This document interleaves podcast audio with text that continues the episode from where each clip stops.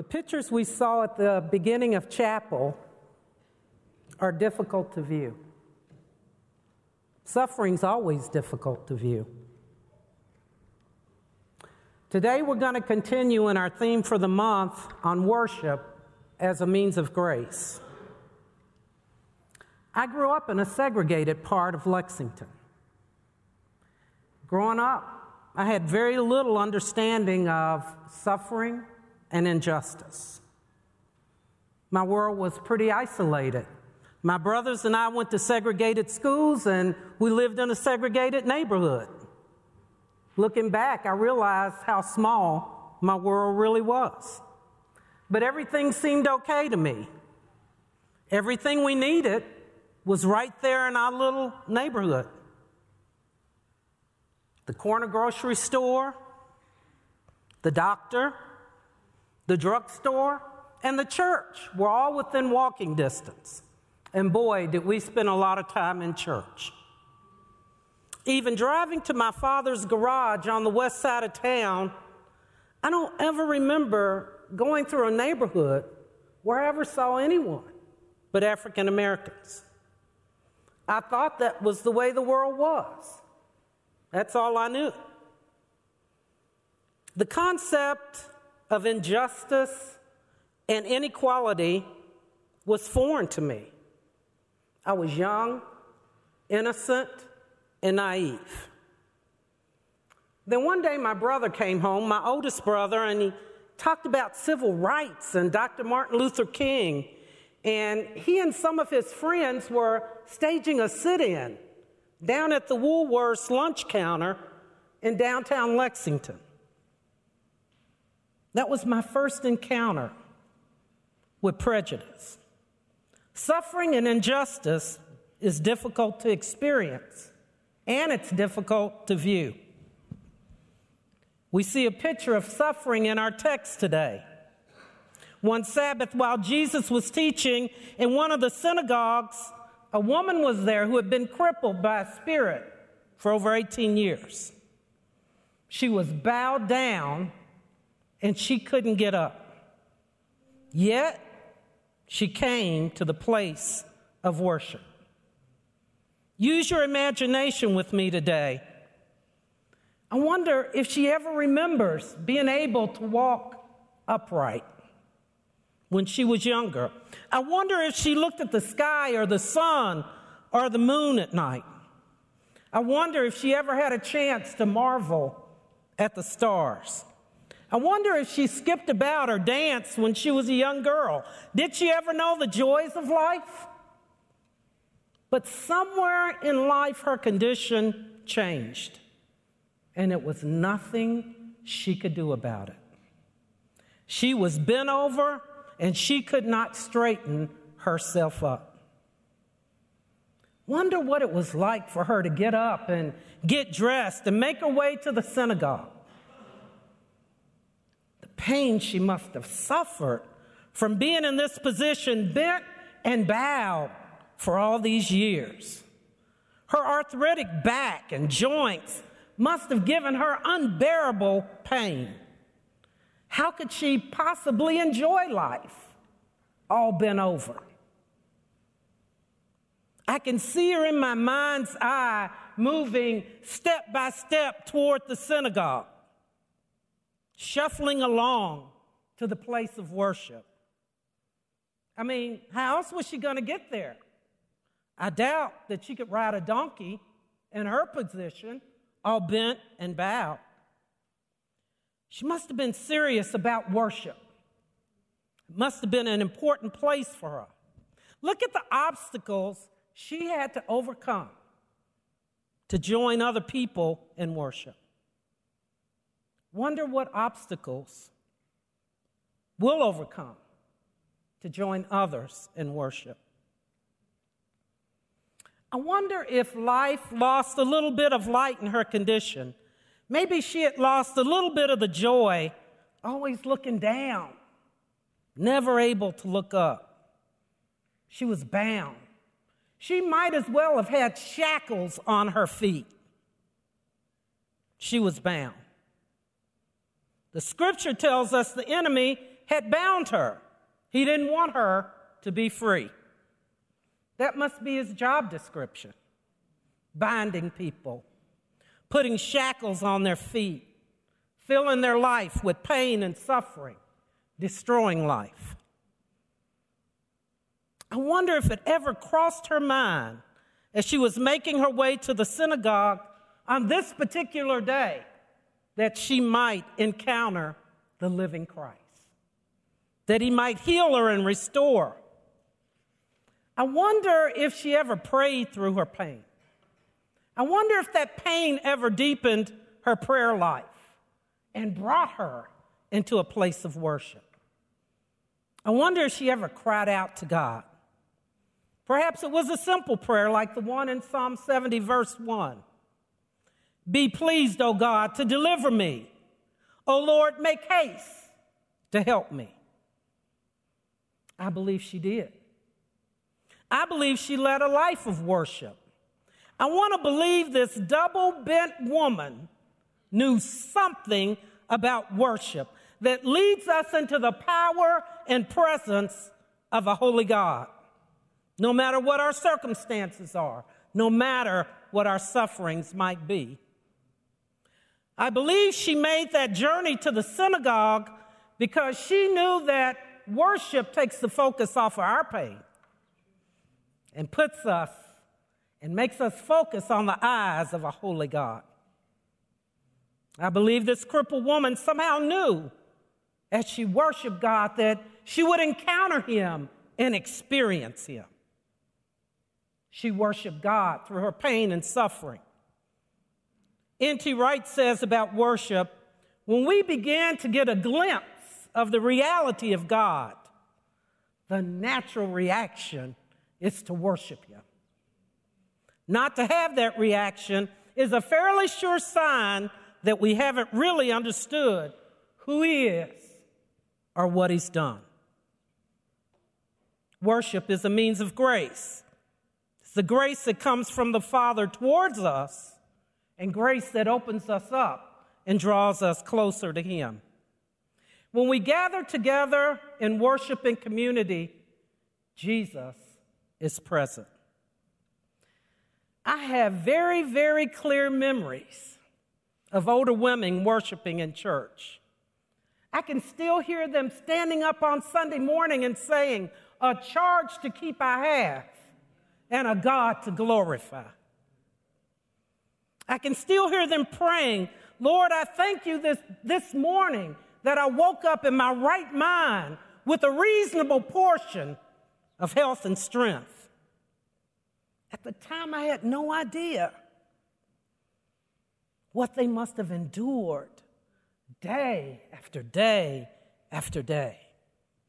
You know, most of these older women I knew were domestics. My grandmother was a domestic. If you've ever seen the movie The Help, that's a domestic.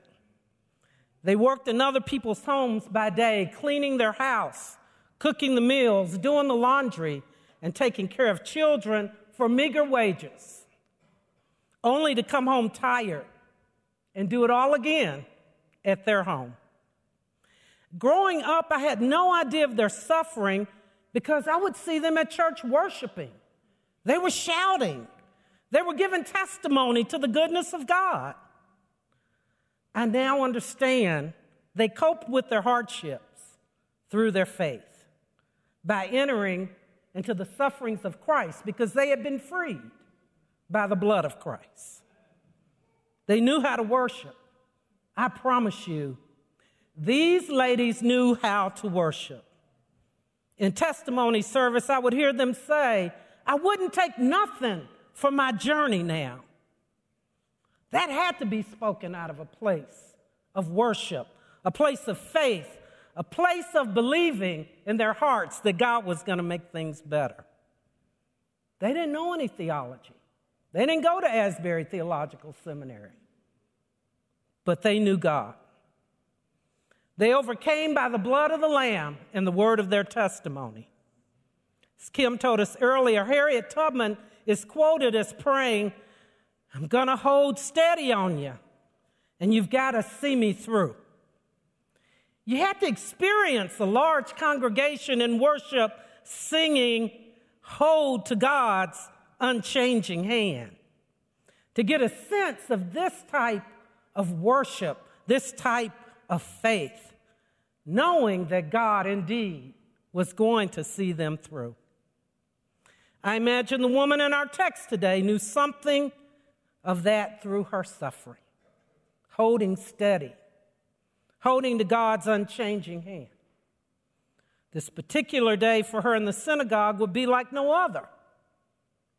Jesus was there. The King of Kings and the Lord of Lords was present. And because the deliverer was there, her condition was about to change.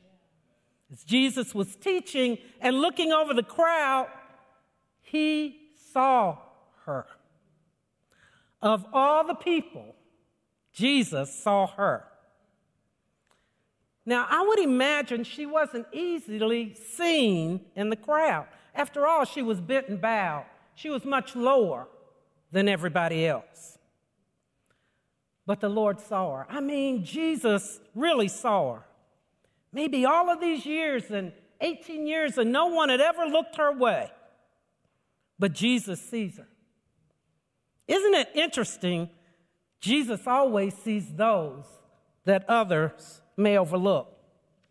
He saw the totality of her suffering, the humiliation of her ailment, and the way it was set apart, and the way she was set apart into a prison of loneliness. He sees how other people look away when she comes into their line of vision. He sees the emotional as well as the physical pain she suffers. Jesus sees the whole picture.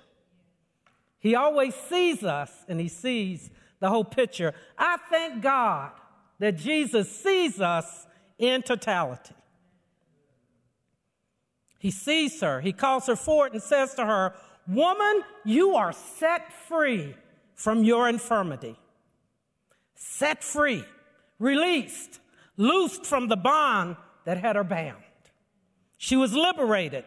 Can you imagine with me? This woman who had been crippled for 18 years has been set free from her suffering. Jesus, the great deliverer. Jesus, the Rose of Sharon. Jesus, the bright and morning star. The one who entered into her suffering that she might be set free. Jesus, the one who enters into our suffering, that we might be set free. The one who sets us free from the affect and the effect of sin. Thank you, Jesus. Then he lays his hands upon her, and immediately she stands up straight. And what is her response? She praises God. Oh, the compassion and love of Jesus in this text. He knew all about her. He knew how she was bound. He knew why she was bound. And he knew how she had suffered. I think Jesus is carrying out his mission statement in Luke 4:18 through 19. The Spirit of the Lord is upon me because he has anointed me to preach good news to the poor. He has set me to proclaim freedom for the prisoners and recovery of sight for the blind, to release the oppressed, to proclaim the year of the Lord's favor. Jesus breaks every fetter and sets us free. As we come into worship today, what has you crippled? What has you bent and bowed? What's taken some of the light out of your life? Sometimes the spiritual infirmity can be as real as a physical infirmity. What is it that you desire to be free from today? When we come to worship, Jesus is present.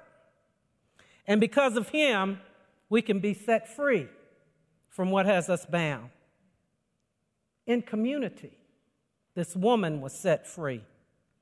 Well, the text tells us immediately she straightened up and praised God. Isn't that the response to being set free? Praising God? Can you imagine the sound of her praise? Can you hear it? This woman who's been looking at dirt can now look up to heaven. I don't know about you, but I can hear the sound of her praise. She was shouting. The things that keep us from praising God go to the wayside when we get released. I believe this woman, because she was bound for 18 years, had a praise way down deep in her that needed to get out. I imagine she said things like, "Thank you, Jesus. Hallelujah. Blessing and honor, glory and power belong to you, O Lord." She was a praising woman. Oftentimes, the deeper the sorrow, the deeper the praise. Unusual, grateful praise. I can hear her testifying, telling the rest of the crowd how Jesus has set her free from what had shackled her for so many years. I don't know about you, but her freedom invokes visions and pictures of the crippled beggar by the beautiful gate, who, when he was healed, was jumping and leaping and praising God. And then Jesus gives this woman, we only know her by crippled woman, a name. He gives her value. He calls her a daughter of Abraham. She found freedom in worship from our Savior. We celebrate in worship. One of the things I've always enjoyed about African-American worship is the celebration. Why wouldn't a people who have been oppressed, put down, looked past, and pushed to the margins sing and celebrate the liberating power of Jesus Christ? Why wouldn't they sing and clap and celebrate the hope that's found in Jesus for a brighter future? The clapping, the dancing, the giving glory to God are all rhythms of hope of a brighter day that will be free of pain and suffering. When we look up at a God and confess, if it had not been for the Lord who was on my side, where would I be? If it wasn't for the Lord, how could I have possibly made it? Then we begin to understand this type of worship. The celebration of a God who holds us close to him when we want to let go and give in. One songwriter penned it this way: "I almost let go. I was right on the edge of a breakthrough and couldn't see it. The devil thought he had me, but Jesus came and grabbed me, and he held me close so I wouldn't let go. God's mercy kept me so I wouldn't let go." That kind of praise, that kind of celebration. Perhaps you've never been in a place of wanting to give up and to let go, of wanting to get in, to give in and feel God wrap his loving arms around you. This experience of worship is not just in the intellect. It can be felt. It can be experienced. It's the call and response between preacher and the worshiper as he points out to a congregation to put their eyes on Jesus, the author and perfecter of our faith. It's an empowering of the Holy Spirit to keep on keeping on, even in the face of injustices. It's an interesting tension between the intellect and emotions in this type of worship. It's a dance of casting all your cares on God and entering into divine presence of God and community. I don't know about you, but I've experienced both suffering and worship. When I was a student here at the seminary in 2010, my 23-year-old son was killed by gun violence by a racist. As we gathered in community to worship God and celebrate Daniel's life, there were people there from all backgrounds, different races, ages, different walks of life, and different places of worship. It was indeed the body of Christ. Our commonality was found in the love for the Savior and the suffering of a mother. And as we were waiting for the minister to give the invocation, I heard singing coming from the back of the sanctuary, spontaneous praise and worship. It was my friend Denise leading us in a song of hope. Praise him, praise him, praise him. Jesus, blessed Savior, he's worthy to be praised. And quickly the room was filled with praise and worship to our God. Hands were held high, heads were lifted up, and you could feel and sense a shift in the atmosphere. Worship gives us a shift in the room. She went on to sing a cappella, God is our rock, rock of salvation, a strong deliverer. In him will I always trust. Glory, glory, glory, give him glory. Jesus, blessed Savior, he's worthy to be praised. Jesus was there. He was present. It was like he poured ointment on our aching souls. Something broke that day.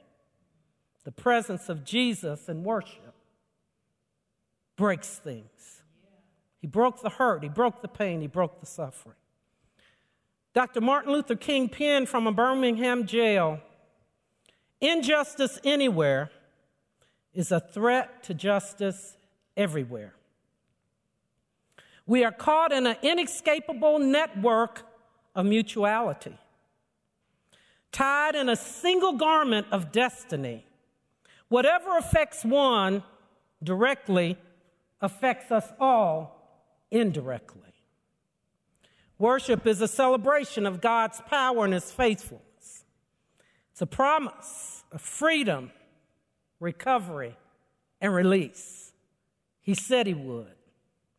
It's an identification with Jesus Christ in his suffering and the hope of resurrection. It's rooted in the belief that God is a God of justice. Worship is about the faith to believe God loves and cares for his people. As we gather as a community today in different backgrounds and different worship styles, let us remember Jesus, who entered into suffering that we might be set free. Worship, healing, and freedom. I'd like to close our worship today by us joining together in community and singing a poem written by James Weldon Johnson in 1899 and set to music by his brother John Johnson. It was written when Jim Crow was replacing slavery. The song speaks to freedom in worship. Lift Every Voice and Sing is oftentimes known as the Black National Anthem. But what I love about this song is it speaks to the optimism, it speaks to praise, it speaks to freedom and courage and hope of faith and trust in our God. Amen.